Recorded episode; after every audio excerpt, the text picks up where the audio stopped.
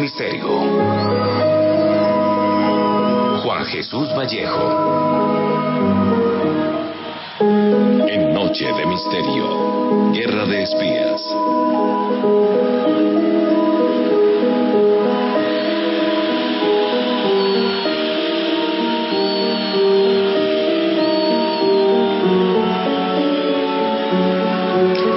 Nuestra codicia,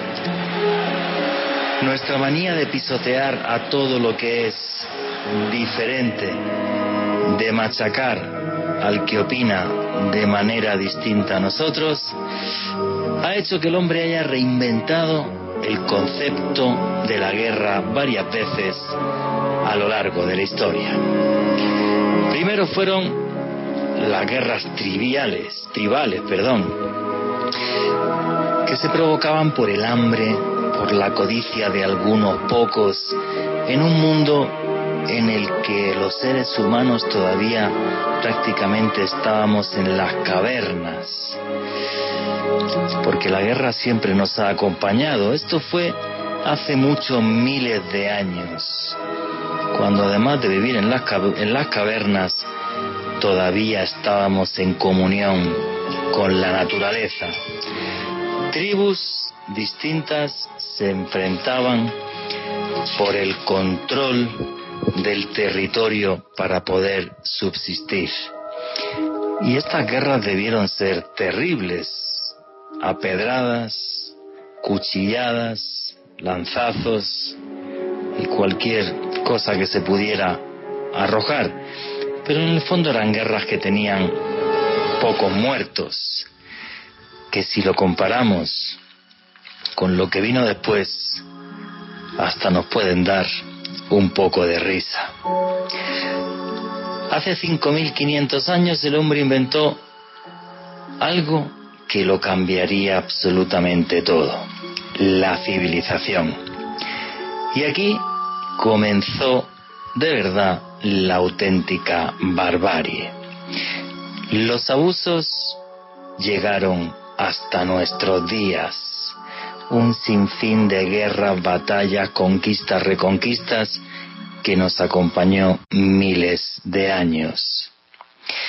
Y es que hace 5.500 años lo que sucede es que los seres humanos inventan la figura del rey o del sumo sacerdote que decidía ir a la guerra, pero mandaba a miles de personas, incluso a millones, mientras él, el que había mandado la barbarie, veía a los muertos desde lejos sentado en su poltrona. Repito, más de cinco milenios de atrocidades. Y el hombre, por mucha muerte, por mucha destrucción, no cambió. Y no cambió hasta que sucedió algo aún más terrible. En 1945, el lanzamiento de las bombas atómicas en Hiroshima y en Nagasaki, en Japón, creó el concepto de armas de destrucción masiva. Justo en el instante en el que el mundo se dividió en dos, dos formas de entender la economía y la sociedad, el comunismo y el capitalismo. Con armas nucleares, las guerras no las gana nadie. Y entonces se acuñó un concepto que no había existido jamás en la historia. Guerra fría. Una guerra sin disparos ni bombas, bajo la premisa de un equilibrio que se denominaba de la siguiente forma. Destrucción mutua asegurada. Y mediante este concepto, la destrucción mutua asegurada para que nadie le diese al botón de lanzar misiles nucleares intercontinentales, las grandes potencias fueron aumentando sin parar el arsenal nuclear. Y lo aumentaron tanto que ya no había capacidad para destruir la Tierra una vez, sino 10, 15 o 20 veces. Por cierto, este arsenal nuclear sigue vivo y además se está continuamente renovando. En ese sentido, no es que hayamos mejorado mucho. La verdad que en esta época de la Guerra Fría, en esta tensión continua que duró décadas, hubo dos veces que nuestro planeta y todos sus habitantes estuvimos a punto de irnos al carajo. Una de ellas fue en 1962 con la crisis de los misiles en Cuba y la otra fue en 1983, cuando unas maniobras masivas de la OTAN en Europa que simulaban una escalada bélica hasta llegar a lo nuclear casi acaba en una contienda real. Es una historia muy absurda de la que luego les vamos a hablar. Esas décadas, aquella época de la Guerra Fría, fue realmente el momento dorado del espionaje. Hombres y mujeres cambiaban de bando por dinero o por convicción. Muchos de ellos traicionaron a su patria, otros cayeron en excesos, alcohol, sexo, drogas. Pero con todo lo caótico que les estoy contando, lo más increíble es que estos hombres, con todas sus, imperfecciones, salvaron al mundo. Pues gracias a un equilibrio también en traiciones por ambos bandos, el mundo se fue gobernando y ese equilibrio se mantuvo. La vida de los hombres y mujeres de las que les hablo hoy día se ha plasmado en infinidad de libros, películas. Sus vidas son de novela. Y eso es de lo que les vamos a hablar hoy. Niños, bien, niños gomelos, niños de papá, en Occidente que eran seducidos por la bohemia del comunismo. O depravados, viciosos, sexoadictos, que hicieron fortunas millonarias vendiendo secretos. Al final las dos grandes potencias se beneficiaron de lo mismo, de todos los defectos que tenemos los seres humanos. E increíblemente, todo salió bien. Repito, deserciones y traiciones en ambos bandos por igual.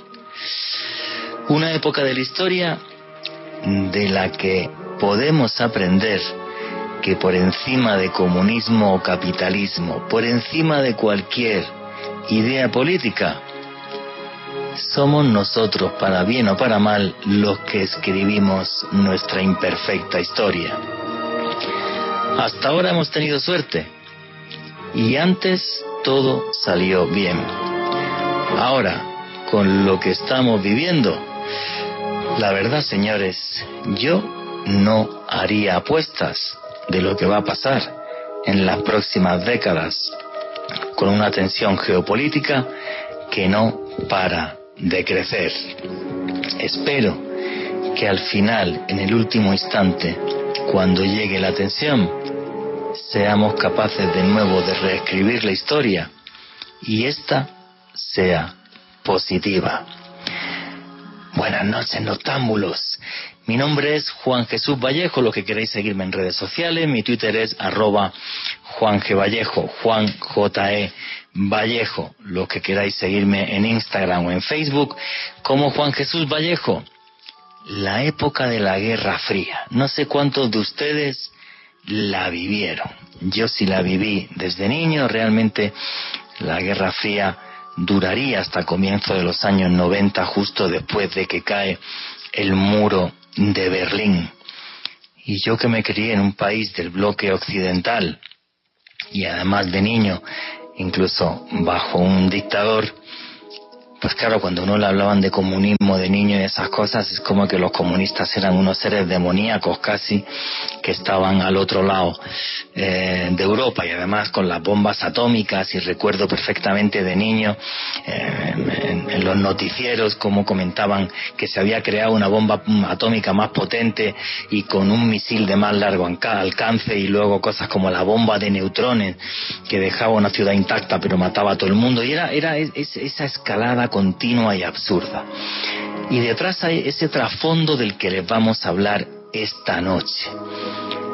Los espías con sus secretos, sus traiciones y todos sus defectos, pero que al final mantuvieron el equilibrio de la Guerra Fría, un equilibrio que espero que se está reescribiendo a día de hoy. Un día hablaremos de guerras comerciales y esperemos que ese equilibrio no se rompa jamás por las cosas que podrían pasar. Y esto, señores, es Noche de Misterio. Y aquí en Noche de Misterio lo que hacemos es periodismo de misterio. Nosotros os ponemos los hechos encima de la mesa y vosotros decidís qué hay detrás y qué no. Si yo os pregunto por la Guerra Fría, ¿qué es lo primero que os viene a la cabeza? La caída del muro, cómo se vivía en el Berlín del Este, los increíbles, por ejemplo, desfiles que había en la Plaza Roja de Moscú todos los años para conmemorar la victoria de la Unión Soviética en la Segunda Guerra Mundial. A mí la verdad me fascinan las historias de espías y como un día comenté, que no escucharéis el programa, viví desde niño todo esto porque mi papá trabajó, que en paz descanse hoy día, trabajó para los servicios de inteligencia y sé lo difícil que es para todas las personas que trabajan en esto. Por cierto, este programa que sirva de homenaje a las personas que hoy día trabajan en los servicios de inteligencia colombianos, que hacen que podamos vivir cada día más seguros. Y empezamos ya el programa. Alejandro Bernal, buenas noches, amigo, compañero, ¿cómo estás?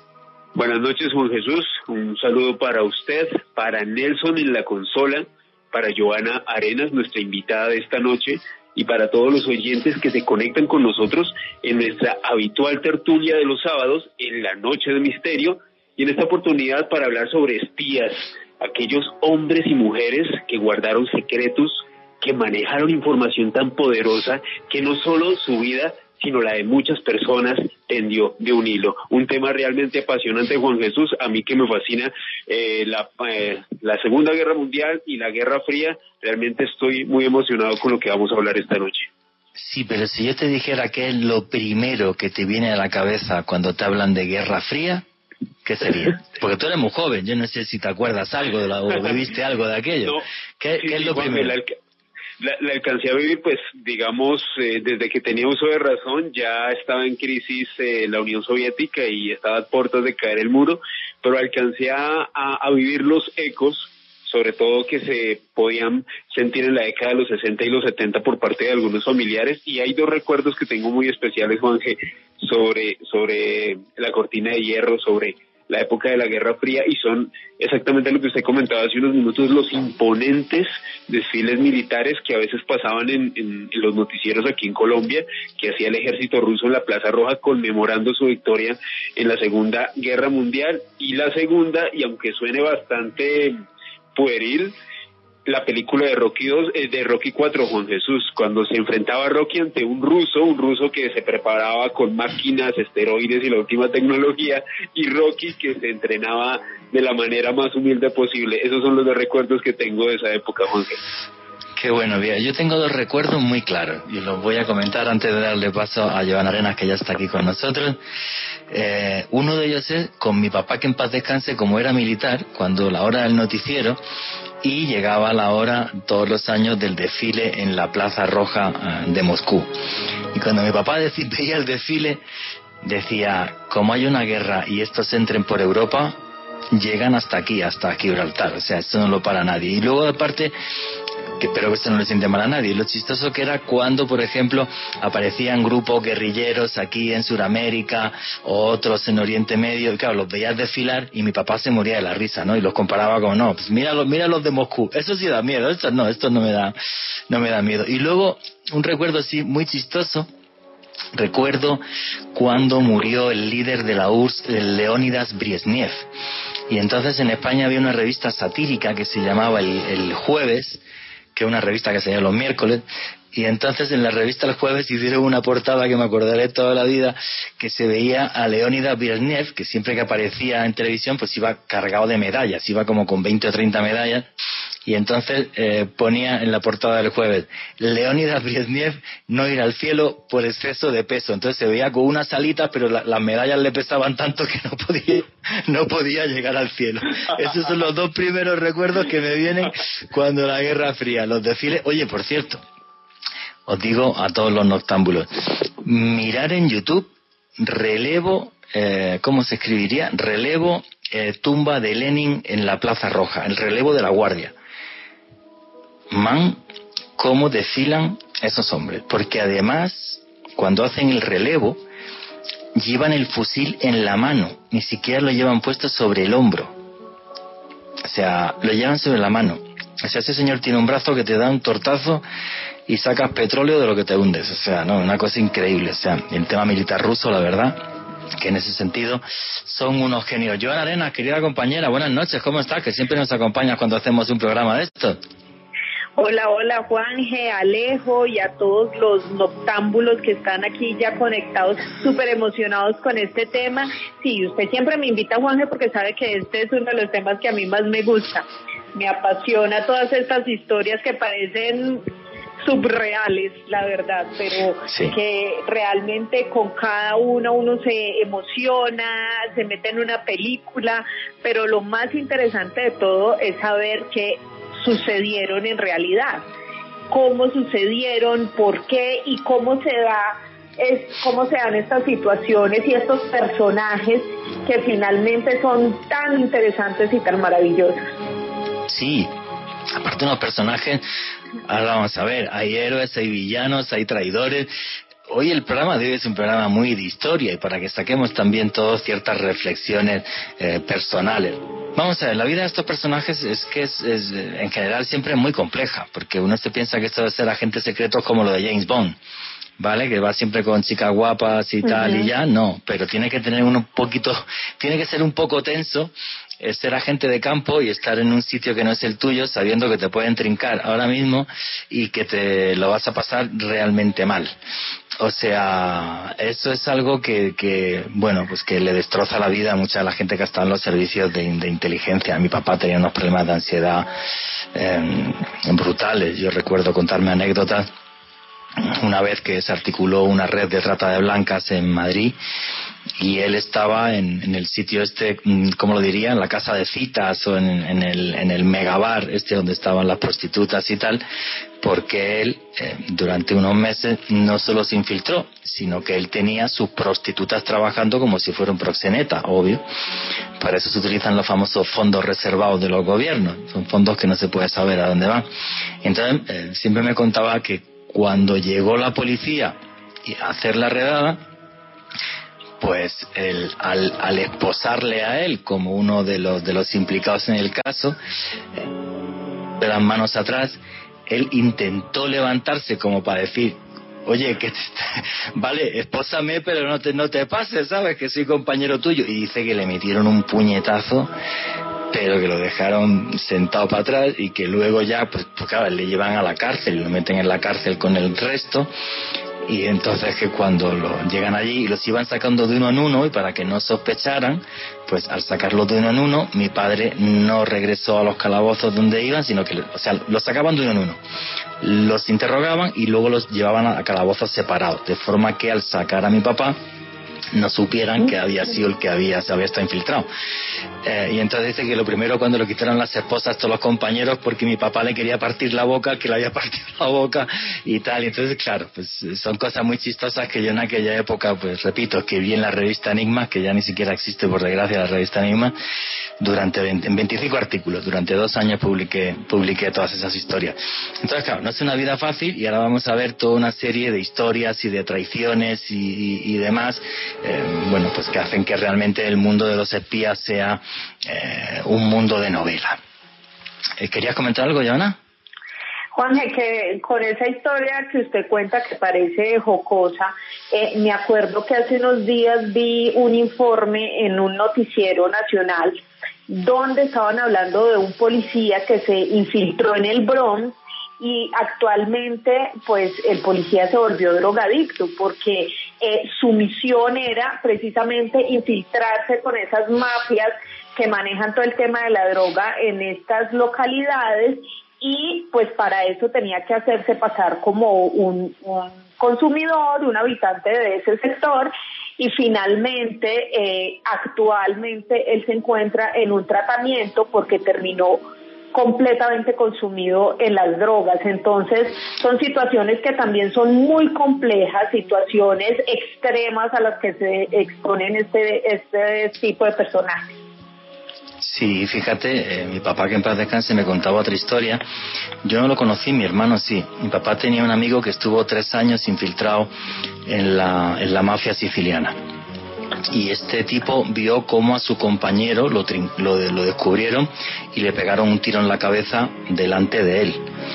Eh, y bueno, era un tipo, cuando hay un caso así ya en España tan extremo, gente a la que dejan, básicamente le ponen un sueldo y no los molestan más en la vida, porque luego tienen que tomar ansiolíticos, antidepresivos y de todo. Pero bueno, le llamaron porque eh, había un problema importante con un tema de ETA y entonces sabían hasta dónde llegaba un correo de ETA. Y este tipo, eh, en la calle, en la que sabían, solamente, solamente tenían ese dato, pues se hizo pasar por, por indigente. Y cuando se hacía pasar por indigente, pero estaba cruzado de piernas en la acera, pero tenía una pistola metida en el tobillo. Y, y entonces, pues cuando llegaba la policía y preguntaba, pues el tipo se hacía el sordomudo Vale, y en una de esas un policía se le fue el cable, le fue, se le cruzó el cable, el sordomudo este, lleva aquí ya 10 días, estoy mamado, y se lo llevó a comisaría.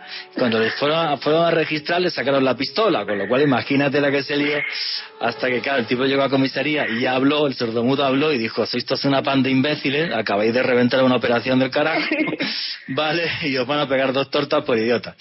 Eh, y claro, son historias muy, muy heavy, de las que yo creo que que es muy difícil salir de rositas, por eso todos mis respetos a, a, esas personas y más por desgracia en un país como el nuestro, con la cantidad de crimen organizado em, que tenemos en, en Colombia, eh, más las guerrillas, pues, pues madre mía, pues la gente que hace esto, algún día me encantaría entrevistar a, a, un agente de los servicios secretos colombianos, no creo que sea fácil, no creo que se dejen, porque además aquí por el tema del peligro eh, tienen que guardar su, su identidad absolutamente toda la vida hasta que se van de este mundo por la cantidad de amenazas que, que podrían tener, ¿no?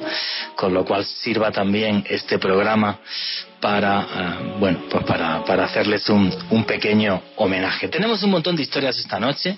Si tenemos tiempo al final del programa, que como siempre los guiones los hago así a lo loco y ya vamos mal de tiempo y no llevamos ni media hora, eh, yo quiero, quiero arrancar el programa, quiero ir rompiendo el hielo sobre esto de los, de los espías, porque cuando, cuando estuve haciendo mi último libro, Conspiración, cómo nos manipulan las élites del mundo, por cierto lo podéis comprar en cualquier librería eh, de Colombia, eh, hubo, una historia que me llamó muchísimo la atención. Pero básicamente es la historia de un grupo de niños bien, de gomelos, de pijos, como decimos en España, eh, que estos chicos estaban en la Universidad de Cambridge, ni más ni menos que en el Trinity College, uno de los colegios mayores más prestigiosos de Gran Bretaña y del mundo, pero eran un grupo de niños gomelos que primero entran en grupos antifascistas y luego poco a poco se van enamorando del comunismo. En concreto, además, entran a un grupo que se llamaba Los Apóstoles, que era como una especie de sociedad secreta,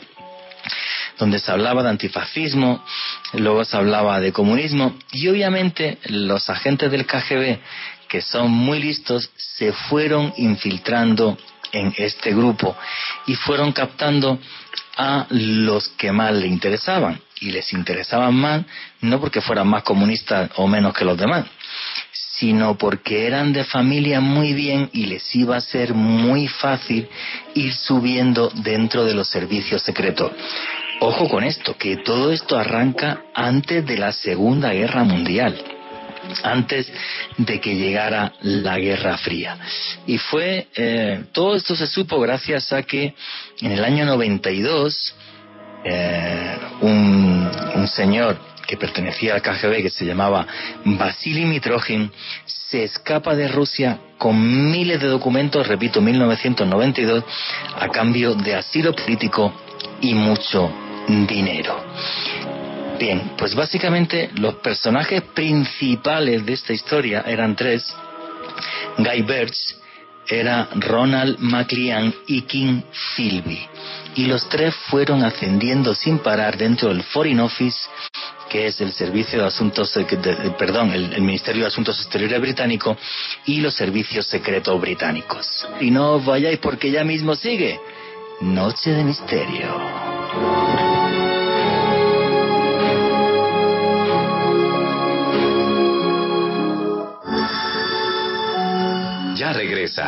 Noche de Misterio. Continuamos con Noche de Misterio. En Noche de Misterio, Guerra de Espías.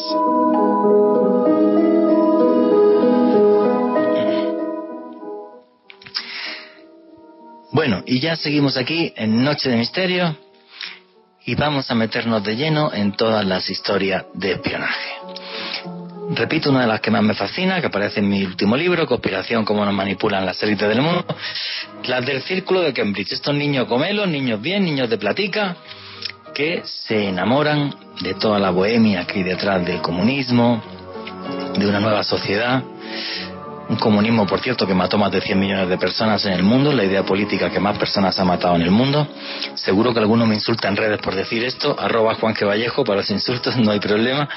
Y estos niños gomelos, estos niños, estos niños bien, bueno, pues repito, eh, los tres principales, Guy Birch, eh, Ronald, Ronald McLean y Kim Philby. Bueno, pues estos, estos niños que estaban en el Trinity College son reclutados por el KGB, están dentro de una sociedad secreta que se llamaba Los Apóstoles, y estos niños bien, poco a poco van creciendo dentro de los servicios secretos británicos y empiezan a mandar una cantidad de información absurda.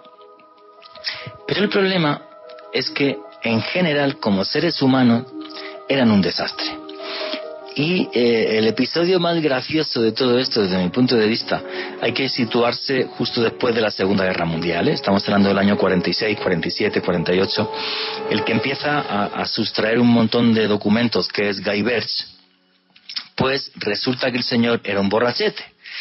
Entonces, eh, en una de estas ocasiones, el tipo sustrae documentos de los servicios secretos, saca secretos de Estado británico y lo único que tenía que hacer era, una vez los sacaba, iba a ver unos agentes del KGB, estos los microfilmaban, los mandaban a Moscú para que los tradujeran, se hacían tres minutos, los microfilmaban, se los devolvían al tipo, que tenía que irse a su casa a ser bueno y al día siguiente devolverlos. Bueno, pues no.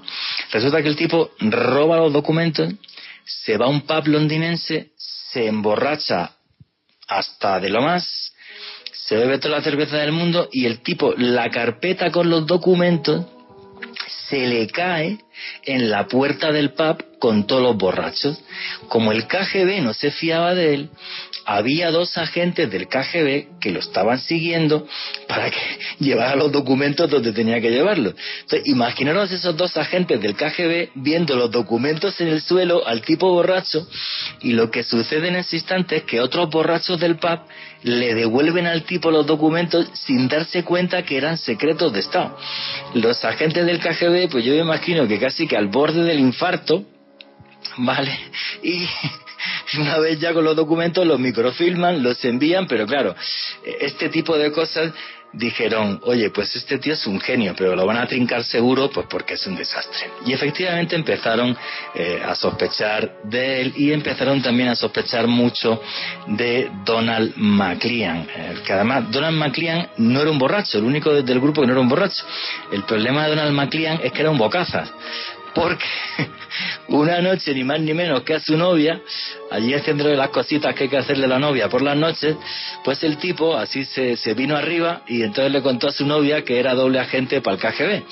Porque resulta que la novia de Maclian pues también era así como muy comunista y lo que no sabía Maclian es que su novia también trabajaba para el KGB y entonces la novia le dijo al KGB, oye, tener cuidado con este, que si me lo cuenta a mí pegándose un revolcón, imagínate a quien no se lo puede contar con dos cervezas de más.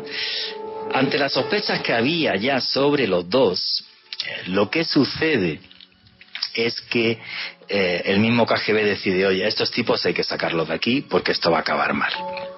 Entonces, en el año 51, los sacan, que ellos escapan vía, vía Francia, Francia-Suiza. En Suiza cogen un avión y eh, se van para el bloque del este. Esto fue un escándalo brutal en Gran Bretaña, como unos niños bien, sobre todo por esto, como unos niños bien de la sociedad británica habían traicionado a todo el país empezó una recompensa de mil libras, luego fue de, diez mil libras, luego quitaron la recompensa porque se dieron cuenta que ya estaban en los países del este y por muchas recompensas que pusiera ya aquello llegó a su final. Bueno, pues estos dos personajes escapan. Kim Philby, que era mucho más inteligente, pues Kim Philby no solo no para de ascender en los servicios secretos em, de, británicos, sino que además acaba siendo el jefe de contraespionaje del MI6. O sea, esto es muy fuerte. Y obviamente mandando infinidad de documentos y de movimientos que iban a hacer tanto la OTAN como el gobierno eh, británico.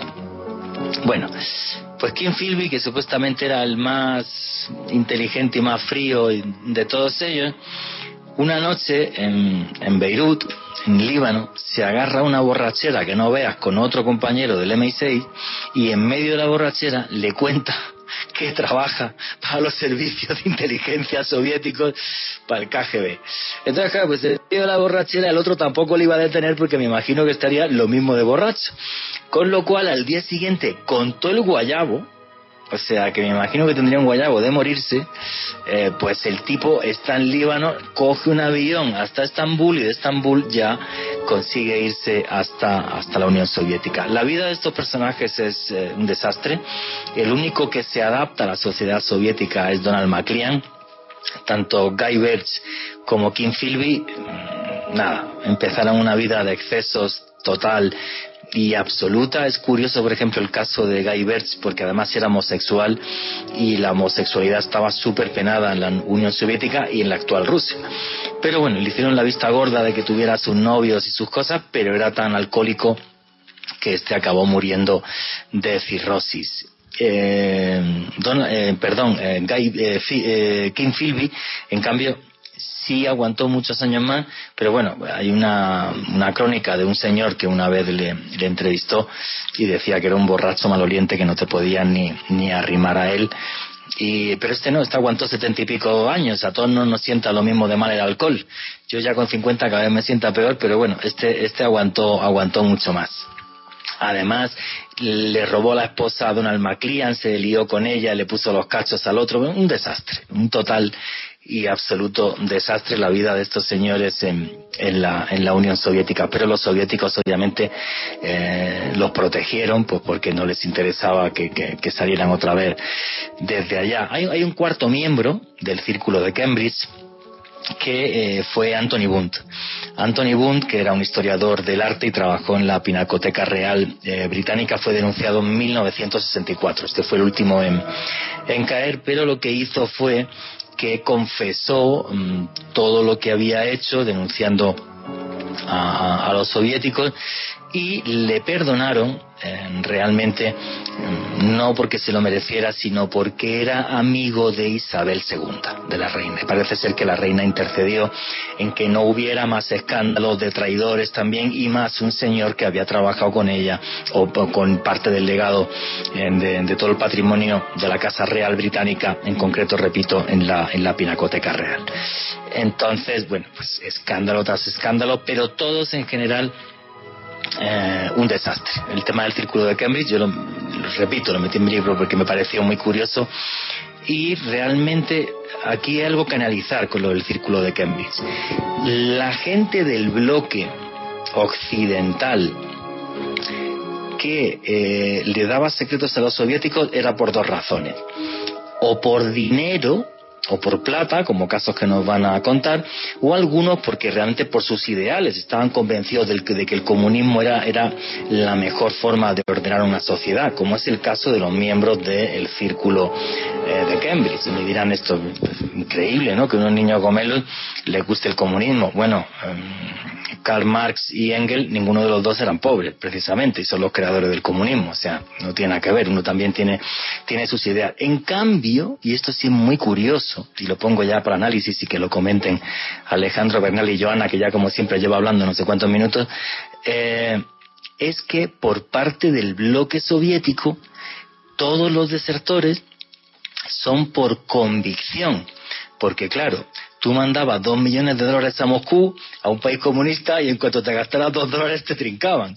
No servía la plata tanto como sí servía la plata que los rusos le enviaban a los, de, a, a los que traicionaban en el bloque occidental. Esto es muy curioso, o sea, comprar a un agente del KGB era mucho más complicado porque, claro, la plata que tú le podías mandar tenía un límite. Pues sí, le podías dar dinero porque en los países comunistas, obvio, el dinero servía, pero el exceso de dinero se veía en dos segundos, con lo cual tampoco se podía mandar el, el superplatal. Y esto es eh, muy, muy, muy, muy curioso. Bueno, a Joana Arenas, Alejandro Bernal, ¿qué opináis de los niños gomelos del Círculo de Cambridge? Pues Juanje, esta historia la verdad no la conocía muy bien. Eh, pero claro, hay bastantes datos curiosos allí. Lo primero, obviamente, que, eh, que usted lo comentaba y es que al ser unos hombres de un estrato alto, eh, obviamente tenían más acceso a ciertos personajes, más acceso a la información, que finalmente es lo importante en este tipo de situaciones y para este trabajo, tener acceso a esa información.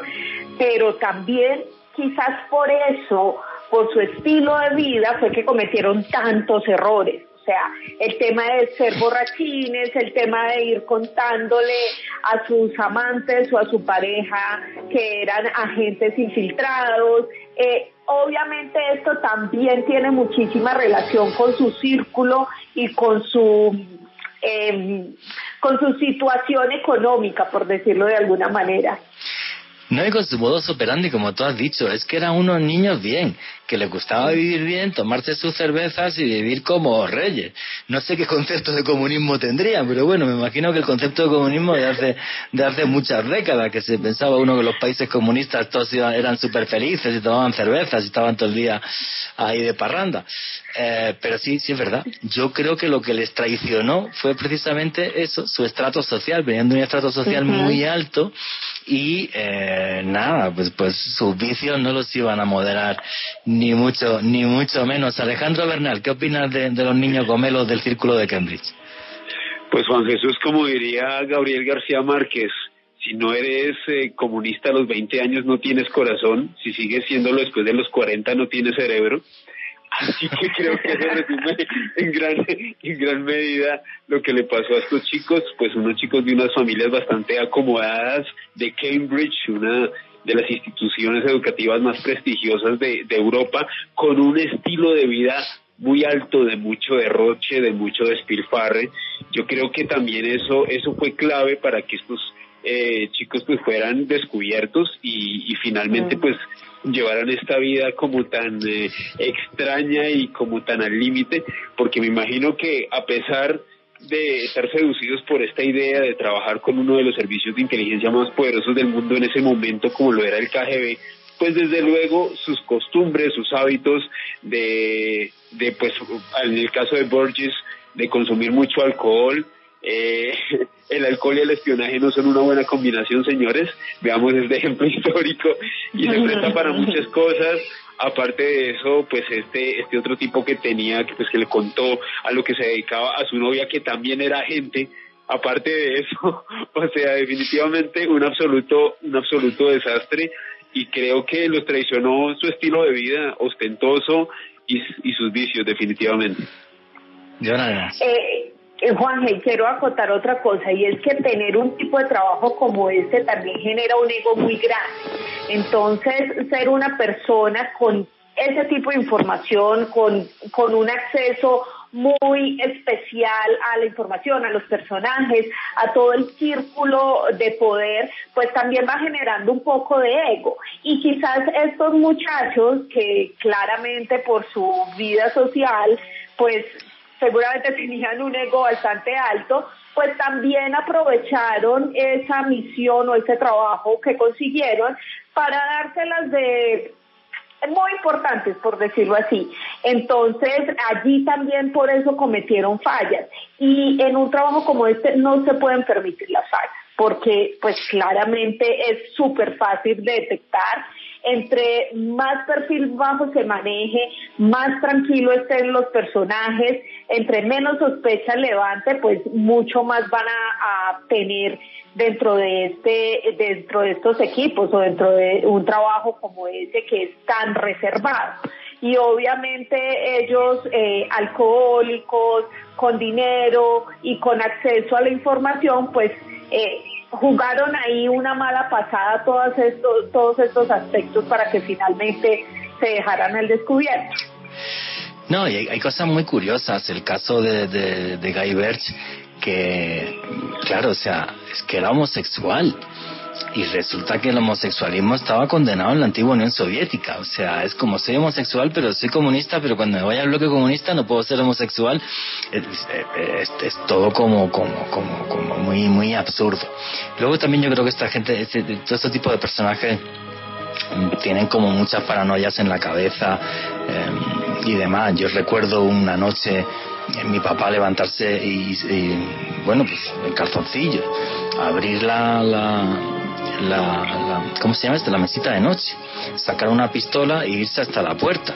Y mi, mi mamá, mi hermano y yo histéricos porque había escuchado un ruido raro y no sé qué y tacatá y todos nos quedamos allí de papá tranquilo que no pasa nada, que es que hay un ruido por ahí por el pasillo en el edificio, ya está.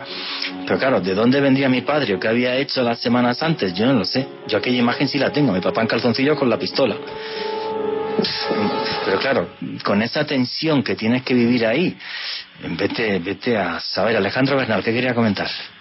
Pues Juanje, creo que en el fondo también, en el caso de estos círculos del círculo de Cambridge, pues eran personas que no tenían nada que perder, venían por parte de, familias adineradas, eh, tenían asegurado su futuro, eh, bueno, su presente y su futuro, y creo que también se lo tomaron de una manera muy relajada y hay algo muy clave y lo, y lo decía Joan hace unos minutos, en este tipo de trabajos se deben eh, minimizar la cantidad de errores, porque es que un error no solamente pone en riesgo la seguridad de un país, sino la vida, no, no solo también de estos agentes, sino de muchas personas alrededor de ellos. Sí, y luego es curioso, por ejemplo, no sé si sabéis esto, el KGB no ascendía a miembros dentro del KGB hasta que no estaban casados y tenían hijos, porque sabían que si tú podías trincar a la familia. Y esto siempre ya es una ventaja. Y era como una ley no escrita dentro del KGB. O sea, tú no ascendías si no tenías mujer e hijo. ¿Por qué? Porque si tú no tenías mujer e hijo y te mandan a espiar a Washington y te vas dos veces de fiesta y ves lo que hay en Washington, dices, no, yo vendo aquí los secretos del Estado y, y, chao pescado, o sea, me da, me da exactamente igual lo que, lo que esté pasando al otro lado del charco. Entonces no dejaban salir a gente fuera, a ser agentes de campo, hasta que no tuvieran, no tuvieran familia porque la familia ya era una forma, entre comillas, de, de, poder hacer un posible eh, chantaje. Y perdón, es maquiavélico, pero está súper bien pensado. No me digáis que no. Claro, en cuanto salían, claro, en cuanto salían del este y veían las maravillas de Occidente y le podía decir la CIA, no, te doy tres millones de dólares, me das los secretos y además te doy asilo político. Pues le dan morcilla, con perdón, a todo el comunismo del mundo hasta yo si fuera comunista me lo hubiera pensado. Entonces, es que es, normal. Oye, señores, en fin, es, una historia curiosa y además que la sabemos también gracias a con los detalles gracias a traiciones. A este señor Vasily Mitrojin que se escapó en el 92 con todo el maletín de documentos correspondiente. Y no os vayáis porque ya mismo sigue Noche de Misterio. Continuamos con Noche de Misterio.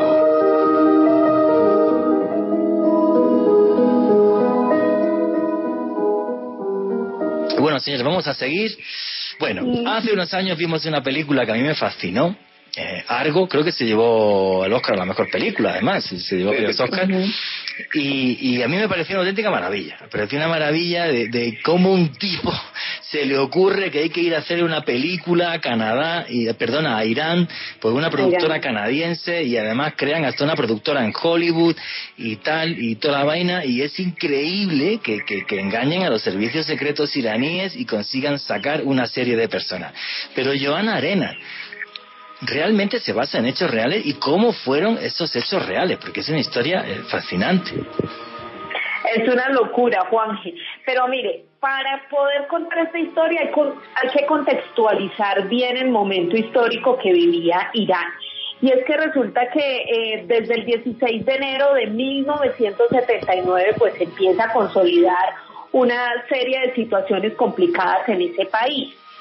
En ese entonces, eh, quien estaba al poder era la monarquía, el Shah, es decir, el rey de reyes, eh, Reza Palhevi.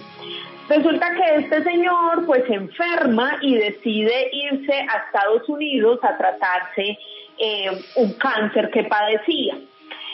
Ya desde antes eh, la gente estaba como revolucionándose un poco en contra de este rey, en contra de la monarquía, pero claro, aprovechan que este personaje se va, deja, eh, digamos que al país en vilo, y el ayatollah Ruhollah Khomeini, que era un clérigo islamista así súper radical, encabeza la revolución en contra de este rey y derroca a la monarquía más antigua del mundo. Se toma el poder y empieza con sus seguidores a generar unas revueltas en el país que van por todo lado, por todos, eh, por todo el pueblo iraní. Y a partir de allí, Estados Unidos se convierte para Irán en un enemigo. Tanto así que lo llamaban el demonio, el demonio enemigo, la potencia eh, del demonio, le tenían un montón de apelativos porque eh, ellos lo que querían y lo que demandaban precisamente en esas revueltas era que Estados Unidos extraditara al rey para ellos poderlo juzgar en su país, para poderle hacer un juicio y juzgar. Dentro de eso, dentro, dentro, dentro, perdón, de ese contexto geopolítico, hay que decir que efectivamente la monarquía llevaba muchísimo tiempo abusando de su poder en, en Irán y que mm, yo creo que por primera vez en la historia podemos hablar de una cosa que es una revolución islámica o sea, ahí la revolución no es ni el comunismo, ni el socialismo, ni el capital. No, no, no. O sea, a que realmente eh, todos los ayatolás, todos los grandes sabios y expertos en el Corán, hay que decir que Irán es el único país chiita del mundo, eh, eh, a que realmente, eh, por ejemplo, pues el poder judicial está en manos de estos ayatolás, aunque el poder político lo, lo, derivan y hay elecciones, y bueno, elecciones, entre comillas, elecciones, que es que le votas al que yo le digo o al otro que yo te digo, o sea, te doy un par de opciones y le votas a este que yo quiero o al otro que yo quiero, pero no hay más. Eh, pero se habla de revolución, de revolución em, islámica, y yo recuerdo aquello, yo lo recuerdo de niño verlo en los informativos y tal, y era como que, como que no te lo creías, ¿no? Como que revolución islámica, pero ¿y eso qué es? ¿no? Que yo en aquella época no entendía ni qué era el Islam, o sea, y oye, pues ahí siguen, ahí siguen un montón de años después, efectivamente. Continúa, lloran así, lo, has hecho súper bien. Exactamente, Juan. Y claro, lo que pasa es que lo que pasa es que el tema del islamismo es muy complicado de entender. Es muy complicado de entender, como usted decía, Juan G., em, estos eh, en Irán son chiitas, pero entonces hay también una mezcla por ahí de, bueno, en fin, es un enredo muy complicado que finalmente hay que estudiar bastante para entender un poco qué es lo que querían ellos, ¿no? yo, lo comento, en, yo, yo lo comento en un segundo. O sea, el tema de la revolución islámica es que la ley, la ley tiene que ser la Sharia, que es la ley que aparece en el Corán, y el chiismo hace, hace una interpretación muy estricta de la Sharia los, musulmanes se dividen en dos grandes bloques, el chiismo y el sunismo. Y efectivamente, entonces en el, en el chiismo además no se entiende muy bien que el poder político y el religioso vayan aparte. Entonces, esto, esto estalla además porque se entiende que a través del Islam el repartimiento de la riqueza va a ser mucho más equitativo que cuando estaba el Shah. Entonces, eso es lo que sucede y realmente, pues, pues, pues, pues, todos los estudiantes y muchísima gente joven sale y bueno, y a día de hoy Irán, que por cierto dicen que es un país maravilloso, me encantaría visitarlo. Después de lo que hablo en este programa no lo sé, pero bueno, creo que me han prohibido la, entrada en varios países del mundo. Pero sí es cierto, o sea, vamos a ver, la observación de la Sharia en, en, Irán es súper estricta. O sea, fíjate, por ejemplo, si tú en Irán violas a una mujer, a ti te dan un montón de lategazos y luego te ahorcan, pero toda tu familia directa es desterrada de la ciudad. No solo que a ti te ahorcan, tu familia directa se tiene que ir de la ciudad. O sea, es un, es un, es un concepto de ley muy estricta y el que quiera apoyarla que la apoye, el que no que no, ya la opinión es libre, cada uno de ustedes que opine lo que quiera. Pero bueno, es un país que a día de hoy pues sigue funcionando así, que hay gente que lo odia, otros que no, otros que sí, cada uno como quiera. Continúa usted, señorita, en esa toda esa revuelta del 79, el Shah que se va porque tiene un cáncer a Estados Unidos, allí se le revela a la gente y quieren trincarlo, mandar que lo que lo devuelvan para juzgarlo. Exactamente. Quieren que esa es una de sus peticiones principales y como usted decía, Juan Jesús, esa revolución fue encabezada también por muchos estudiantes. Y en noviembre de ese año, de 1979, es cuando estos estudiantes, en algunas partes se dice que fueron 400 estudiantes, en otras se dice que fueron un poco más, deciden irrumpir eh, la embajada de Estados Unidos en Teherán y capturar a los diplomáticos que se encontraban precisamente allí trabajando.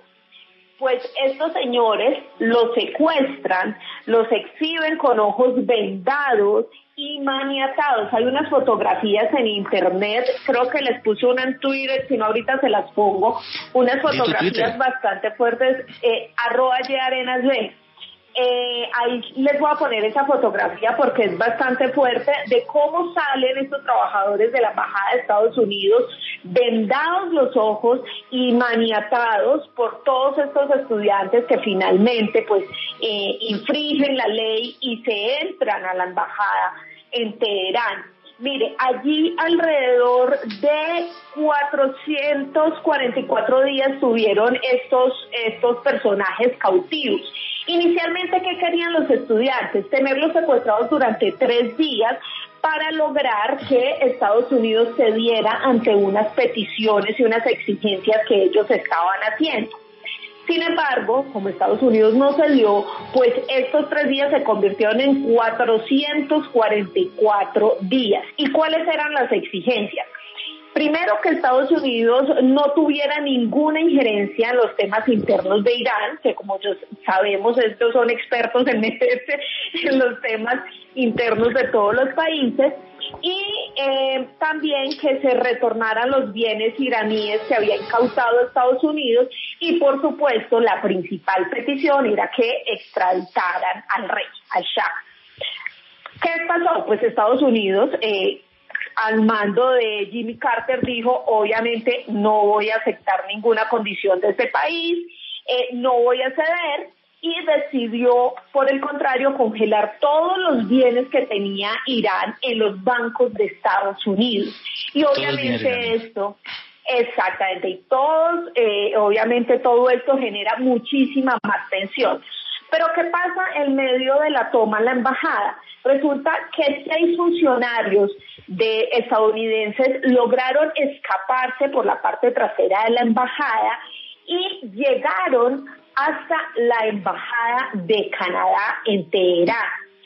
Allí era muy complicado tenerlo porque había una tensión política muy, muy tensa, obviamente, en ese país. Había eh, em, pues muchos disturbios en Teherán y entonces decidieron irse a la casa, o mejor, el embajador de Canadá en Teherán decidió darle asilo a estas seis personas en su casa, en su casa personal, la que tenía para estar tranquilo, y allí decidió tenerlos para proteger la vida de estos seis personajes.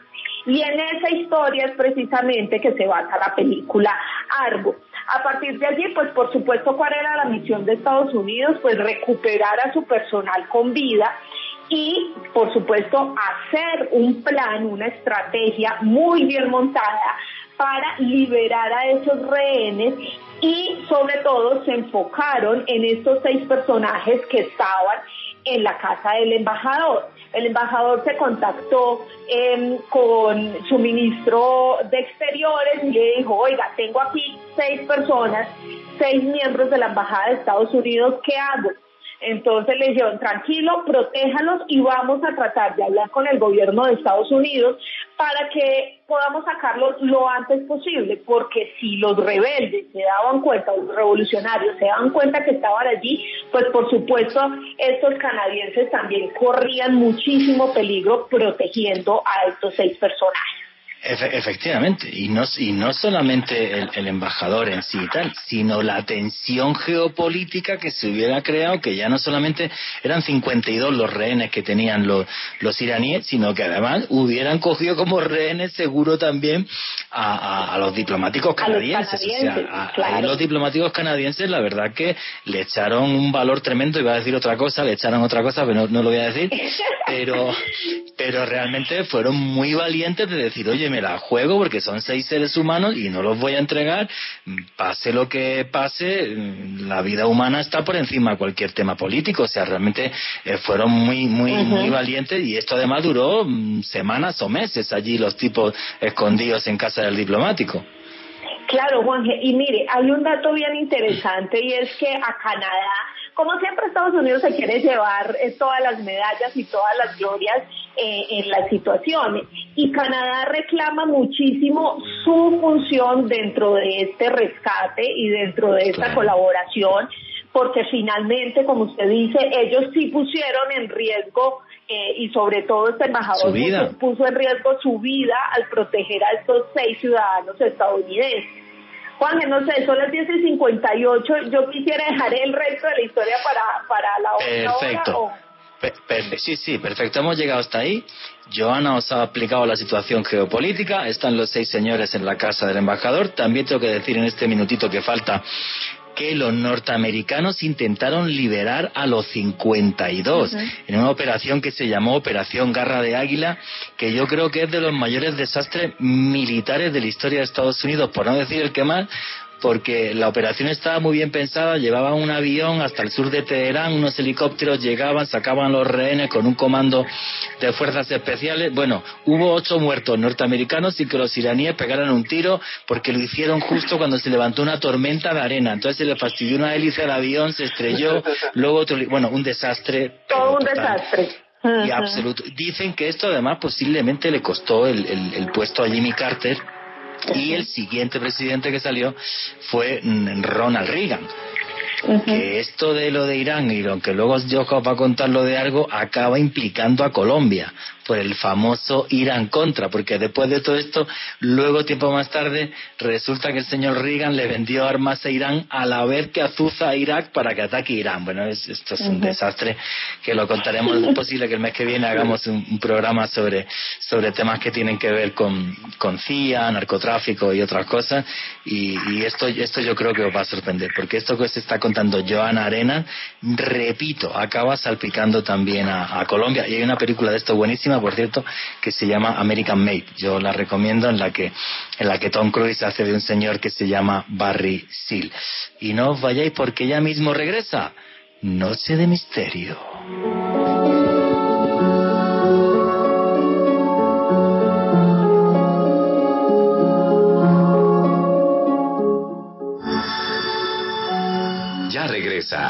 Noche de Misterio. Continuamos con Noche de Misterio.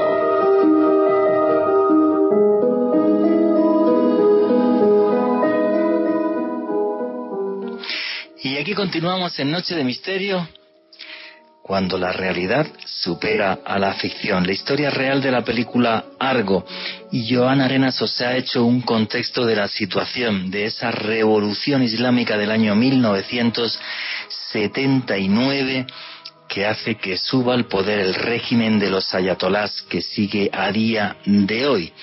En medio de una captura de rehenes, por cierto, un desastre la seguridad americana en la embajada, ya que solo tenía 13 infantes de marina. Y un dato muy curioso que me acaba de pasar una amiga por WhatsApp. Me dice que resulta que la, la esposa del rey eh, del Shah de Persia, que se llamaba Farah, vivía en Panamá, pero venía mucho a Manizales aquí a Colombia por aquella época. Así que fijaros qué dato más curioso. En fin, y bueno, ya vamos a meternos de cabeza en la película Argo. Bueno, seis tipos viviendo con el embajador de Canadá. La tensión no para de subir. ¿Y cómo, cómo se les ocurre esta loca idea para poder sacar a estos señores de ahí, Joana? Bueno, Jimmy Carter llama a la CIA y les dice, necesitamos un plan para rescatar a esta gente, no podemos poner en riesgo a los canadienses y necesito que actúen rápido. Asignan un señor que se llama Tony Méndez, este es el principal personaje dentro de esta historia. Tony es un trabajador de la CIA, experto en rescatar personas en situación de peligro, pero con una cualidad bien interesante y es haciéndolos pasar por identidades falsas, creándoles como una nueva vida y de esa manera rescatarlos sin ningún problema. Se reunieron y las primeras opciones fueron, eh, nos podemos hacer pasar por agrícolas, vamos a ese país para entrar mucho más rápido y hacemos pasar a estos estadounidenses por agrícolas y nos devolvemos. Pues no, resulta que no era tan fácil porque en esa época eh, había invierno y pues claramente los cultivos no estaban como para cosechar o nada por el estilo, entonces no era fácil mantener esta fase. Me imagino que sería que sería ingenieros agrícolas, ¿no? Me imagino. Exacto. Hacerlo pasar por ingenieros. La segunda opción era hacerse pasar por maestros, pero con la situación que estaba viviendo el país, pues todas las escuelas estaban cerradas y tampoco era viable. Y en medio de toda la conversación, a Tony Méndez se le ocurrió, ¿y por qué no hacemos una película? Es bien curioso porque en una entrevista que le hicieron en BBC, el tipo dice, fue la idea más loca y realmente la dije porque me salió en medio de una situación súper tensa donde ya no sabía qué más proponer y dije, pues hagamos una película. Y esta precisamente fue la idea que se quedó. ¿Cómo hicieron? pues pidieron ayuda a Hollywood para planear absolutamente todo con todos los detalles. Pero adicional a eso, eh, Tony Méndez, este eh, agente de la CIA, tenía un amigo que había trabajado en eh, todo el tema de maquillaje de la película El planeta de los simios, que además también había ganado un Oscar y se le ocurrió contactarse con él le contó la idea y, le pidió el favor de que lo ayudara a contactar con toda esta gente de Hollywood para planear concretamente una historia. Había que crear una historia, una película real. Y esa película real se llamó Argo. Pues resulta que en tiempo récord escribieron un libreto porque además tenían que tener todo absolutamente listo para que el gobierno o la gente en Irán pues no tuviera cabida a ninguna sospecha tenían absolutamente todo el libreto establecido de, de principio a fin con los personajes, con el vestuario. ¿Y cuál fue la idea para llegar a Irán?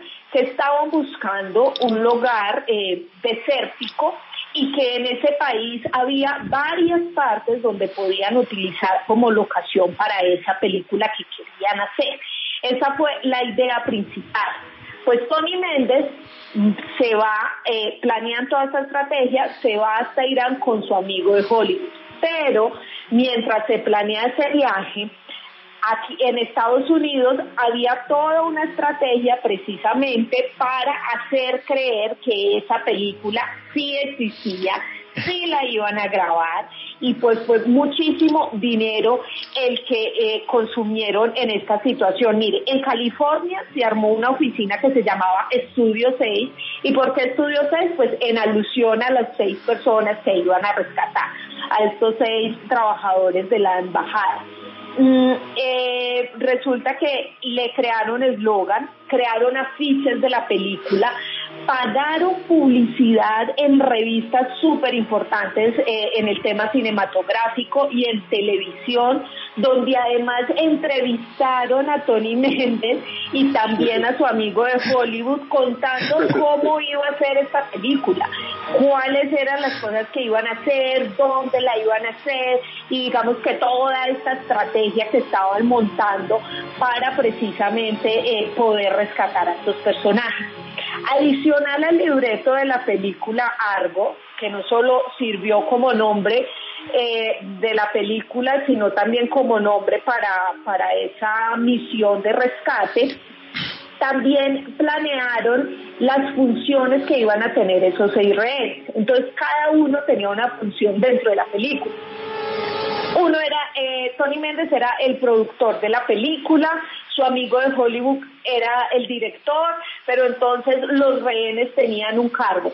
Asistente de producción, asistente de escenografía, eh, todos estaba fríamente calculado, adicional, no solo con cargos, sino también con libretos establecidos para cuando llegaran a la Embajada de Canadá entregarle a estos seis rehenes que se aprendieran lo que tenían que decir y no solo eso, Juan Jesús, hasta ropa les llevaron para que se hicieran, eh, pues por supuesto, muy creíble esta historia y pasar desapercibidos. Fue todo un montaje yo que he estudiado cine, esto me fascina. Porque no te creas que es tan fácil en dos o tres días hacer que un tío aparezca de productor, de ayudante de producción y que cada uno sepa lo que hacer. Y luego el trabajazo de hacer el guion, que es algún guionista le pagaría una buena platica. Y luego el storyboard, que el storyboard es hacer dibujo a dibujo, o sea, plano a plano, que es lo que vas a grabar, y ir por allí por Irán diciendo, mira, pues este plano aquí en este palacio, y este no sé qué.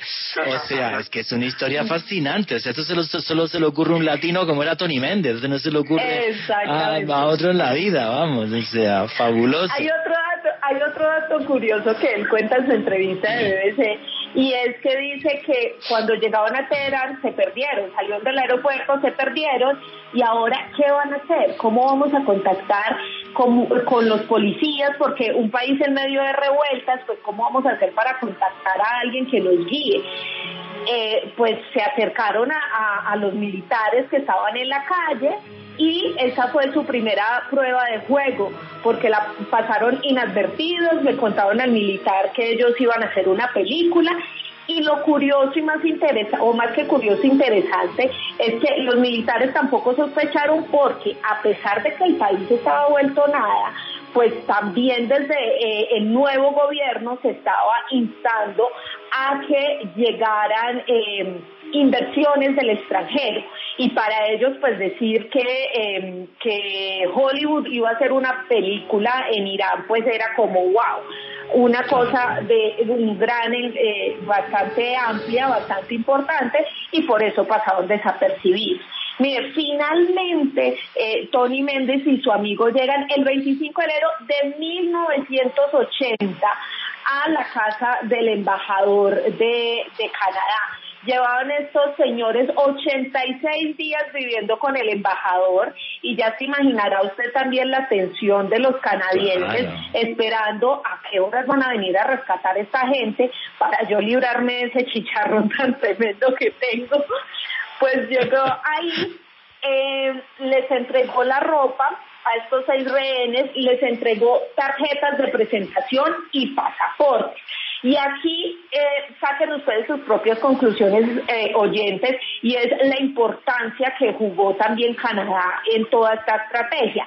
Porque obviamente no les podían dar a estos rehenes eh, pasaportes gringos porque quizás iban a levantar mucha sospecha con la tensión que había, pues claramente no era viable eso.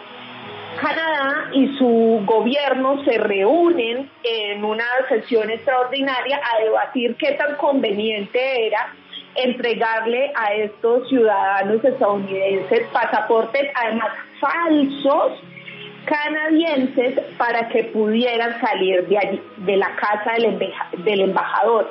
Y pues obviamente eh, es aprobada esta, esta sesión, autorizan que a estos seis rehenes les pasen esa documentación para que puedan salir sin ningún problema.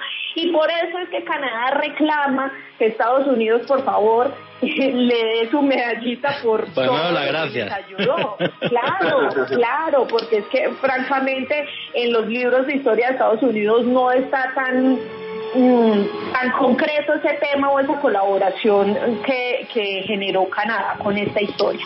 Pero bueno, llega Tony Méndez, señor.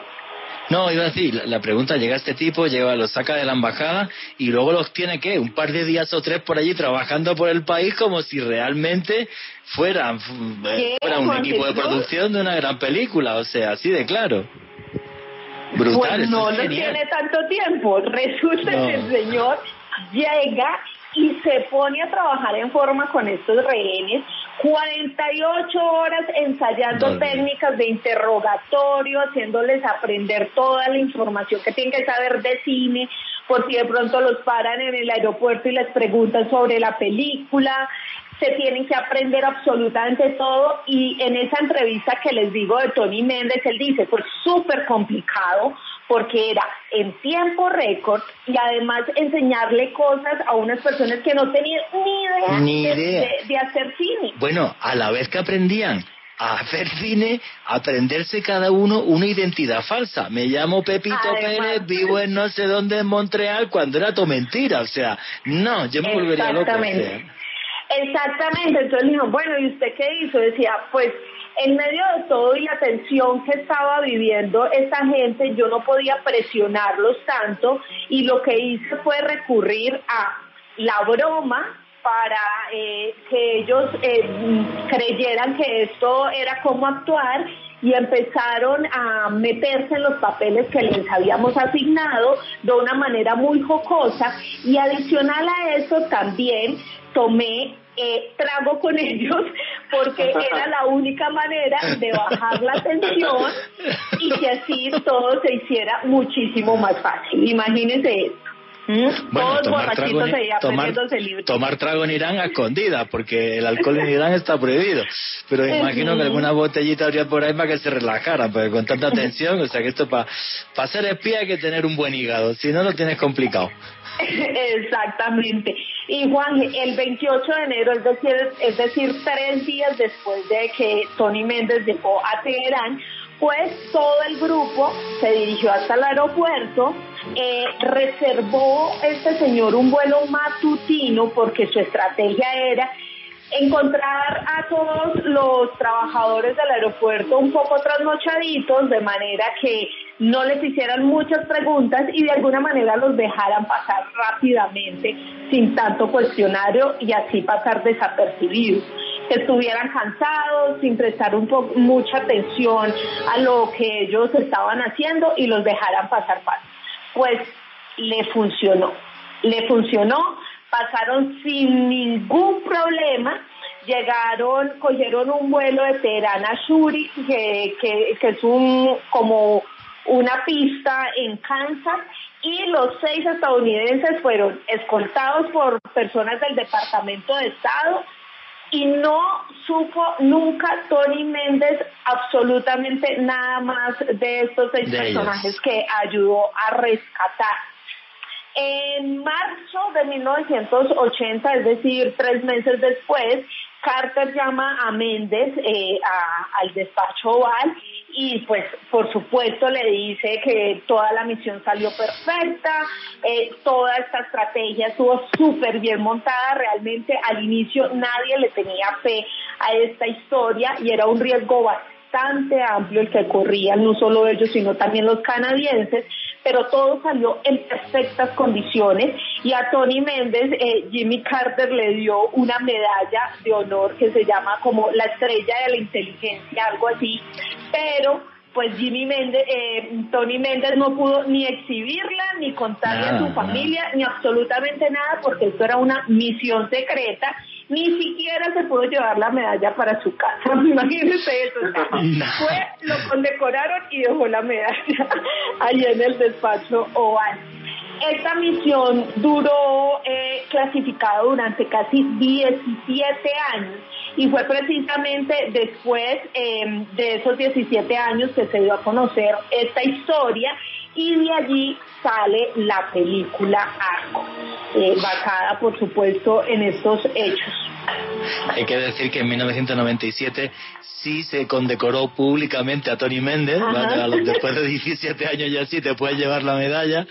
Y es muy muy curioso porque creo que en la entrevista eh, dice, no, es que Ben Affleck es mucho más guapo que yo, si yo soy muy feo, pero bueno, entonces el tipo además parece ser que es bastante como que bastante chistoso, ¿vale? Es como que como que bastante chistoso. Lo que Bueno, Juan, y, y otro dato, eh, ¿Qué pasó con las otras 52 personas que estaban secuestradas, que tenían estos revolucionarios? Pues resulta que en julio de 1980 pues se muere el rey, el Shah, y eh, pues a partir de allí eh, también llega a la presidencia de Estados Unidos Ronald Reagan y empieza también a haber como un poco una tensa calma entre Estados Unidos e Irán y empiezan a plantearse y acordarse de esas personas que están allá retenidas y en la Cámara de Representantes de Estados Unidos pues se dirige como un mensaje a Irán eh, diciéndoles pues que recuerden los rehenes, cómo vamos a solucionar este tema Irán y de estos revolucionarios mandan una serie de peticiones que realmente eran las mismas peticiones que estaban eh, haciendo desde antes, que era que eh, que descongelaran los bienes eh, iraníes, iraníes. Eh, que ya no estaba, pues por supuesto, el Shah, pero lo que ellos querían era que eh, el dinero de ese personaje pues se lo devolvieran al país, en fin, una cantidad de peticiones económicas sobre todo que estaban pidiendo ellos. Y entonces eh, Reagan dice, bueno, lo que voy a hacer es que les voy a ayudar con algunas de sus peticiones y eh, después de, que este accede, pues los rehenes fueron enviados a Alemania y eh, fueron recibidos allí por Jimmy Carter, que fue un emisario del actual presidente Reagan, para llevar finalmente a estos 52 rehenes a Estados Unidos.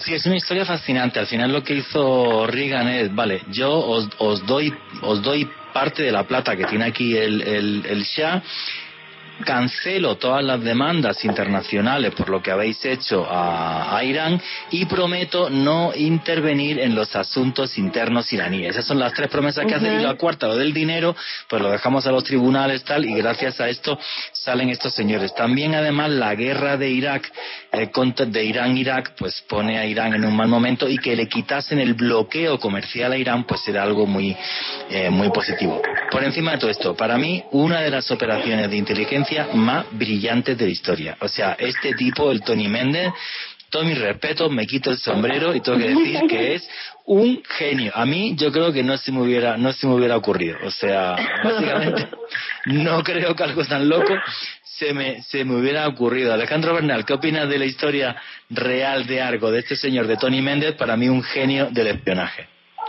Pues Juan Jesús, eh, a mí también me encantó la película Argo. Eh, me fascinó la puesta en escena, cómo interpreta el papel de, de, este, de este agente, eh, incluso Ben Affleck. Y creo que lo más sorprendente, Juan es como una idea tan retorcida fue tan bien ejecutada y le salió tan bien, porque, como decía Joana al inicio de su intervención, pues fue una idea que votó este señor Tony Méndez prácticamente como una idea de descarte casi que de una manera desesperada, pero la ejecutaron con tal experticia y lo hicieron también, y en la película se ve de manera fidedigna, sobre todo el clima de tensión que había en Teherán en ese momento, en el aeropuerto, en la ciudad, ejecuciones públicas, los, eh, los, eh, los rehenes no podían, en este caso los diplomáticos canadienses, ni siquiera podían asomarse a la puerta porque se jugaban el cuello sea, era impresionante en ese momento el contexto en el cual se desarrolló esa operación y lo bien que salió, Juan. Es que realmente es increíble que una idea tan, tan loca haya salido también. Es una cosa muy loca. Yo creo que, que esta, esta operación Argo, junto con el, el secuestro y extracción de, bueno, secuestro, no sería secuestros a cambio de dinero, con la extracción de Adolf Eichmann, el, el, creador de la solución final, el creador de la idea de los de las famosas cámaras de gas que acabaron con la vida de millones de judíos, que estaba en, en Argentina y que lo sacaron de una forma magistral, el Mossad, yo creo que son posiblemente dos de, de, las operaciones más impresionantes del siglo XX a nivel de espionaje. Y no se vayan que ella mismo sigue. Noche de Misterio.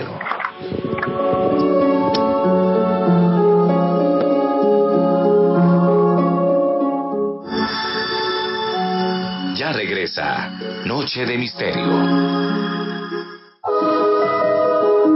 Continuamos con Noche de Misterio.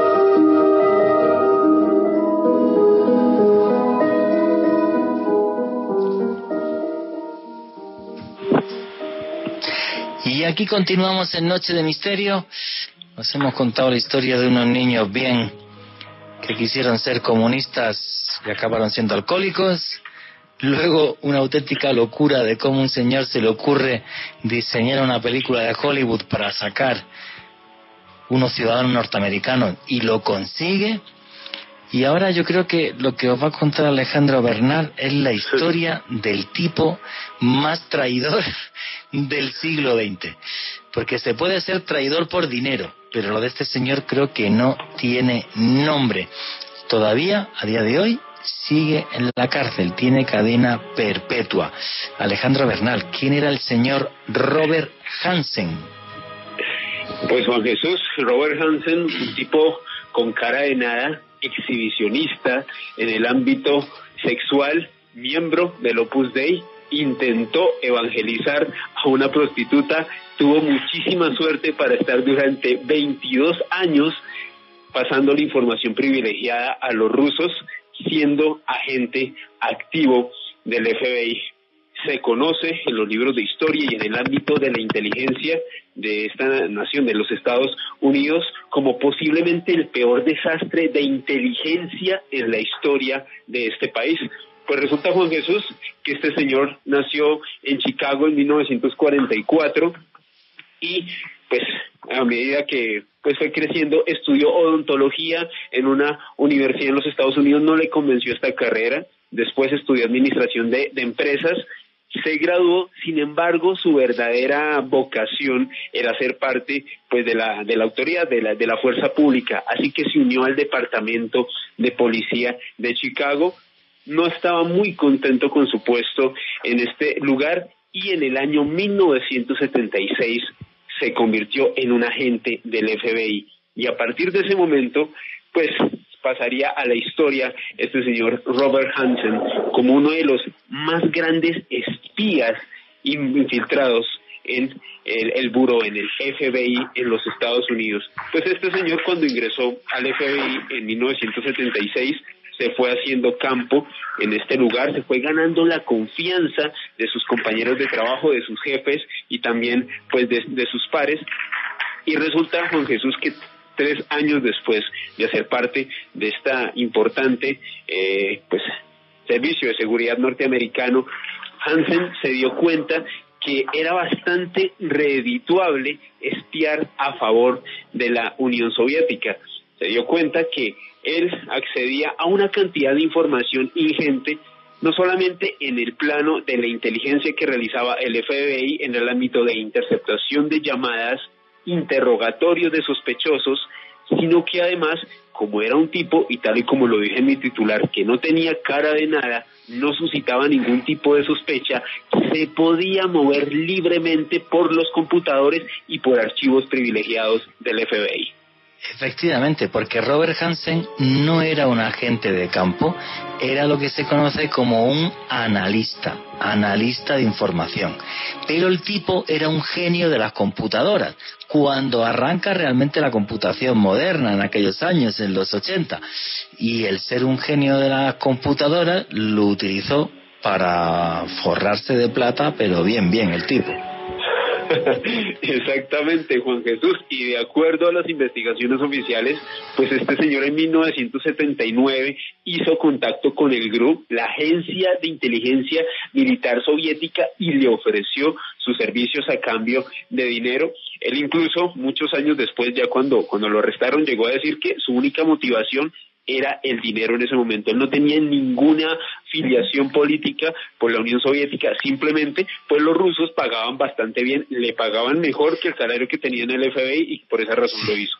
No, y aparte una cosa muy muy muy loca este tipo, o sea, primero em, le dio tanta plata el KGB durante tantos años y demás que hasta su mujer un día, eh, una de las cosas que empezó a sospechar ella es que encontró un montón de, de, plata escondida en la casa, pero es que luego el tipo o sea, es, es que la señora era del Opus Dei, él era, él era, él era de, de, del Opus Dei, le buscaba más que cualquier otra cosa y las prostitutas creo que en Estados Unidos no deben de ser muy baratas o sea es, este señor es una, historia muy loca. Continúa cómo va la historia de Robert Hansen una vez que empieza a trincar documentos y mandárselos al KGB sobre, sobre esos vicios de Hansen vamos a hablar más adelante, Juan Jesús. Pues bueno, el señor se fue abriendo campo, desde el 79 fue agente eh, del grupo infiltrado en el FBI y en el 81 fue trasladado a Washington, a la capital de los Estados Unidos. Obviamente este señor en este lugar comenzó a recopilar una cantidad de información impresionante de inteligencia norteamericana,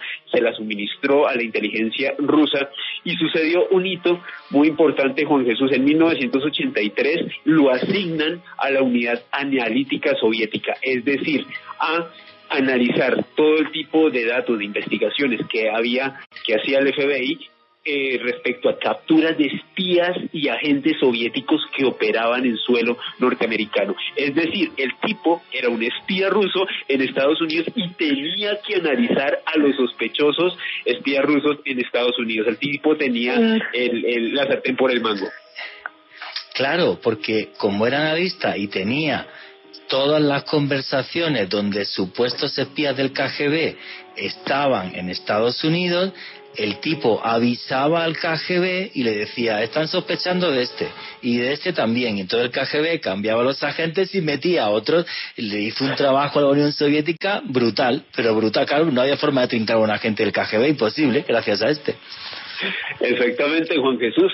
Pero Hansen, no solamente eh, sus servicios, le permitieron a agentes de la KGB operar eh, sin ningún problema en los Estados Unidos, sino que incluso la información que le suministró a la inteligencia rusa le permitió ejecutar a agentes rusos infiltrados que trabajaban para la CIA y el FBI. Y esto nos lleva a octubre de 1985. Resulta pues que este señor Hansen le envió una carta al KGB diciéndoles que les iba a suministrar nombres de agentes rusos que trabajaban para el FBI y que a cambio exigía 100 mil dólares en efectivo. Hansen, en efecto, le suministró los datos de Boris Yusin, Valery Martinov y Sergei Motorin, comentando que en efecto todos ellos eran compañeros de trabajo de él en el FBI. Pues Juan Jesús, como consecuencia, Martinov y Motorin fueron ejecutados y Yusin fue encarcelado durante seis años hasta que finalmente pidió asilo político en los Estados Unidos. Pero quizás el hito más grande dentro de la carrera de este señor Hansen fue la captura y ejecución de Dmitry Polyakov. Polyakov era un agente ruso, una de las grandes figuras del espionaje soviético durante 20 años estuvo infiltrado en el KGB y le suministró información privilegiada a la CIA. Pues resulta que Hansen se dio cuenta de esta información, se la pasó a sus, a sus eh, superiores en el KGB, en la inteligencia rusa, a Polyakov lo arrestaron en el año 1986 y en 1988 fue ejecutado debido a esta información suministrada por Hansen. Sí, eh, eh, o sea, es que lo del tipo este es increíble. Sin ser agente de, de, campo, y reitero y repito lo que ha dicho Alejandro Bernal, es el mayor desastre del espionaje norteamericano en toda su historia. Porque el tipo avisaba al KGB, sus agentes se iban, metían otros y además los dobles agentes que metía el KGB se los comunicaba a los soviéticos y obviamente los ejecutaban, los encarcelaban. Y claro, o sea, lo que es increíble, vamos a ver, lo más imperdonable, em, no es que no es lo de este señor, lo más imperdonable para CIA es la cantidad de años que estuvo haciendo esto. O sea, ese es el gran error de la CIA. O sea, cómo tardaron tanto en sospechar de este tipo. O sea, es que es una locura, pero una locura. Fueron 22 años en total, Juan Jesús, después de la muerte desde el 79 hasta el 2001 infiltrado en el seno del FBI. Pues resulta que Juan Jesús, después de la ejecución de Poliakov en el 89, Hansen comenzó a suministrarle información de espionaje electrónico de toda la información que recababa el FBI y la inteligencia norteamericana con radares, con hidrófonos subacuáticos y pidió a cambio de esta información privilegiada 55 mil dólares. Se dice que hasta el momento de su captura, el señor Hansen recolectó más de millón y medio de dólares de dinero en efectivo y en diamantes pagados por la inteligencia rusa.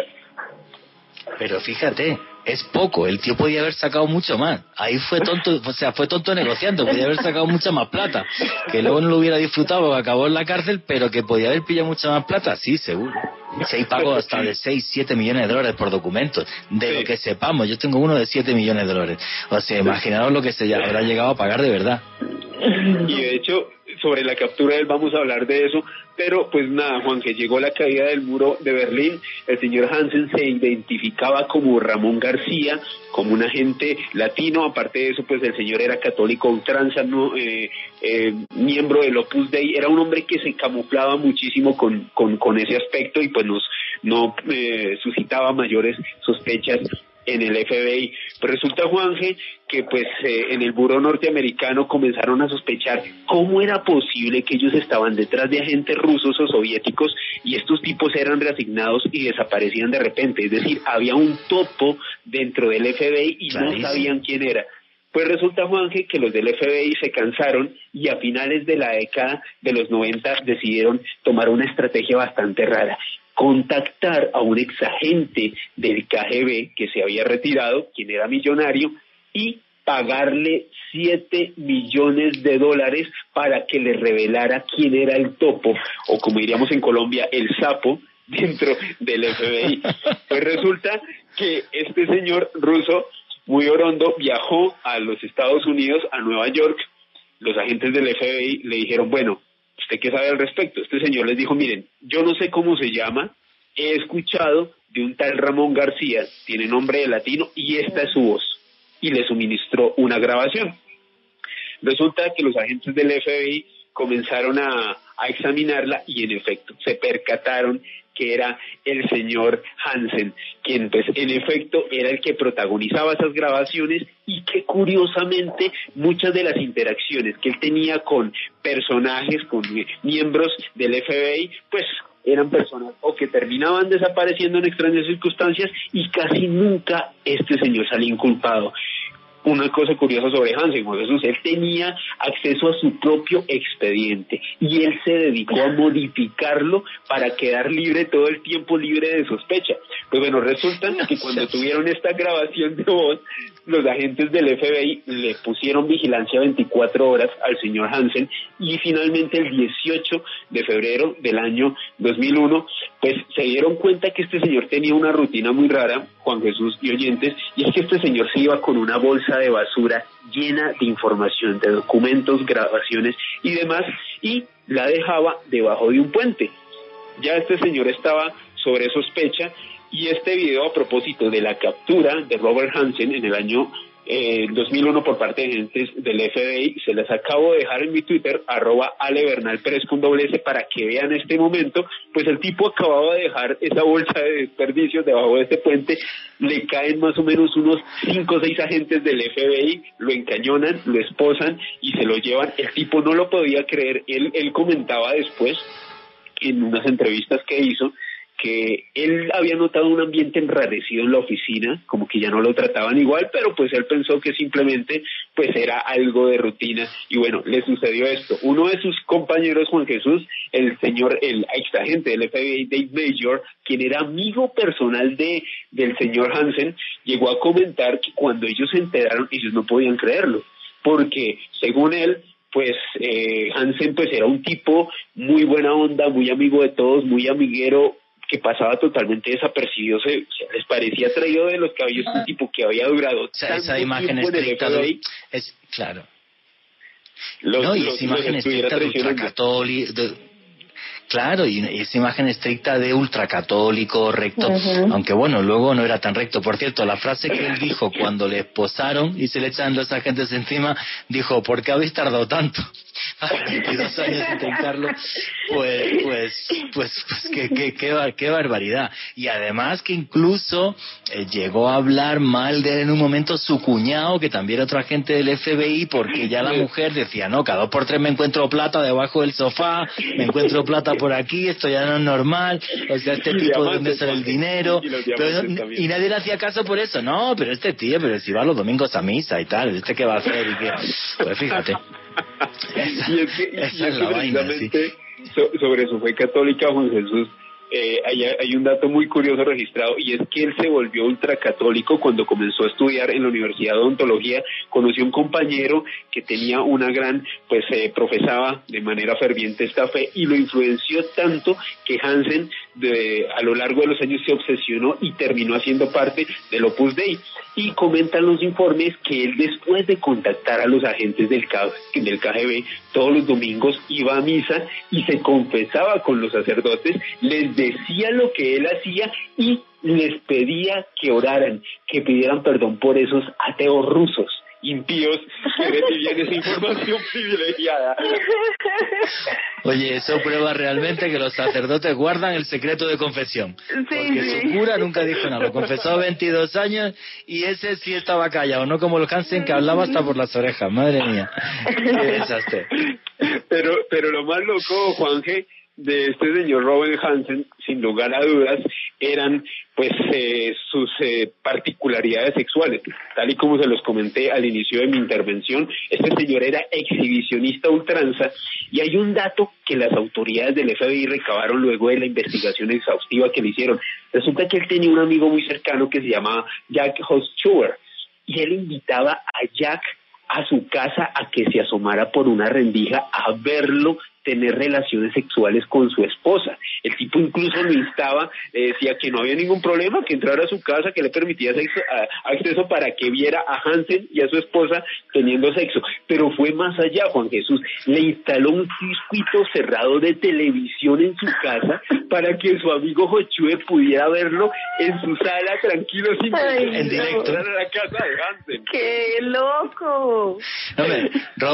Robert Hansen inventó el streaming, pero vez de para ver el fútbol, pues para ver como el vecino, la cosa que hacía con su... No, pues o sea, sí inventó la webcam, o sea, madre del amor, del amor hermoso. Y luego también además juraría que estuvo mucho tiempo con una prostituta, inventó, intentó con, convertirla al catolicismo y no sé, o sea, cuenta eso, es, una, una historia muy loca, muy, muy loca. Es, que es muy loco porque el tipo no solamente pues hacía esto con su amigo, que le puso un circuito cerrado para ver cómo, mostrarle cómo tenía sexo con su esposa, sino que se metía a los chats y se ufanaba de tener sexo en directo con su esposa y le ofrecía a la gente pues la posibilidad de ver también este espectáculo, o sea, el tipo se sentía orgulloso de esto y le gustaba pues pues mostrar ese tipo de actos con su mujer. Aparte de eso, con Couture, con su gran amigo al que le mostraba este, este, tipo de actos sexuales en cámara, pues resulta que él iba de manera asidua a un club de, de, strippers en Washington y ella conoció a una prostituta que se llamaba Priscilla Sue Gailey. Pues resulta que según los mismos agentes del FBI, quienes eran compañeros de Hansen comentaron que vieron a esta señora Gailey en oficinas del FBI acompañando al señor Hansen e incluso Hansen se llevó a esta mujer a Hong Kong que se le llevaba a todo lado a hacer misiones, pero lo loco de esto, Juanje, es que Hansen le regaló a esta mujer joyas, dinero, incluso un Mercedes-Benz último modelo y cuando eh, pues, finalmente arrestaron a Hansen y interrogaron a esta mujer sobre qué sabía al respecto, esta mujer, eh, Priscilla Sue Gale, comentó a las autoridades, no, pues a mí Hansen eh, yo le propuse que se acostara conmigo, él no accedió y él simplemente me dijo que quería estar conmigo para convertirme al catolicismo. No, es una, es una forma de conversión nueva, distinta. No. Pero es todo muy loco, lo de este tipo es una cosa, o sea, voy a convertir en una prostituta a base de tener relaciones sexuales y leerle el evangelio, ¿no? O sea, Era, era, era un demente, ya te digo, o sea, lo extraño de esto es lo de los 22 años en trincarlo, o sea, esto es lo, lo, lo loco del tema, o sea, lo, re loco del tema. ¿Querías añadir alguna cosa más de Hansen? Por cierto, que de las 24 horas que pasa el día en la cárcel, está incomunicado 23, solo puede comunicarse una hora al día con otros presos o lo que sea en un patio, para que veáis la medida de seguridad que hay sobre él todavía. Eh, exacto, porque precisamente por ser el mayor desastre en la historia de la inteligencia de los Estados Unidos, resulta Juan que cuando a él lo, arrestaron, él eh, era, pues, de acuerdo a los cargos que, que le impusieron la justicia norteamericana, pues iba a ser ejecutado, tenía pena de muerte, pero él negoció con su abogado, pues para tener la pena que tiene en este momento, que es eh, pena perpetua, y tal y como dice usted Juan Jesús, 23 horas del día incomunicado, solamente se puede comunicar por una hora, medidas extremas de prevención para que este señor no siga eh, comunicándose con personas del exterior. no, es una historia súper, súper loca. Bueno, señores, Joan Arenas, tus conclusiones y tus redes sociales para que la gente te pueda seguir.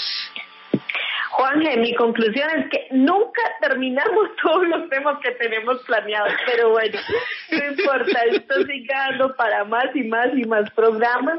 Eh, en mi Twitter, arroba arenas B, les puse la foto que, que les prometí. Hay una foto de cómo eh, todos estos eh, estudiantes ingresan a la embajada de Estados Unidos en Teherán y cómo muestran a los rehenes después em, con sus ojos vendados y sus manos atadas. Ahí está en arroba arenas B y me pueden seguir y espero cualquiera de sus comentarios. ¿Y también Instagram Arenas B o cómo? Sí, también, también Juan. Listo, Alejandro Bernal, tienes ahí medio minutito. No, Juan Jesús, eh, feliz de hablar de este tema, uno de los que más me apasiona respecto a la historia del siglo XX, como lo es la Guerra Fría, los espías y demás. En mi Twitter, arroba con doble S, ahí les dejé el video de la captura de Robert Hansen, de la que les hablé hace unos minutos, y también una entrevista con Dave Mayor, amigo de él personal y exagente del FBI, donde también comenta detalles sobre cómo capturaron a Robert Hansen. Eh, me pueden seguir en Facebook, Twitter e Instagram en arroba Ale con doble S. Muchas gracias, Juan Jesús. Bueno, señores, la Guerra Fría. El mundo se dividió en dos bloques e inventamos un nuevo concepto de guerra.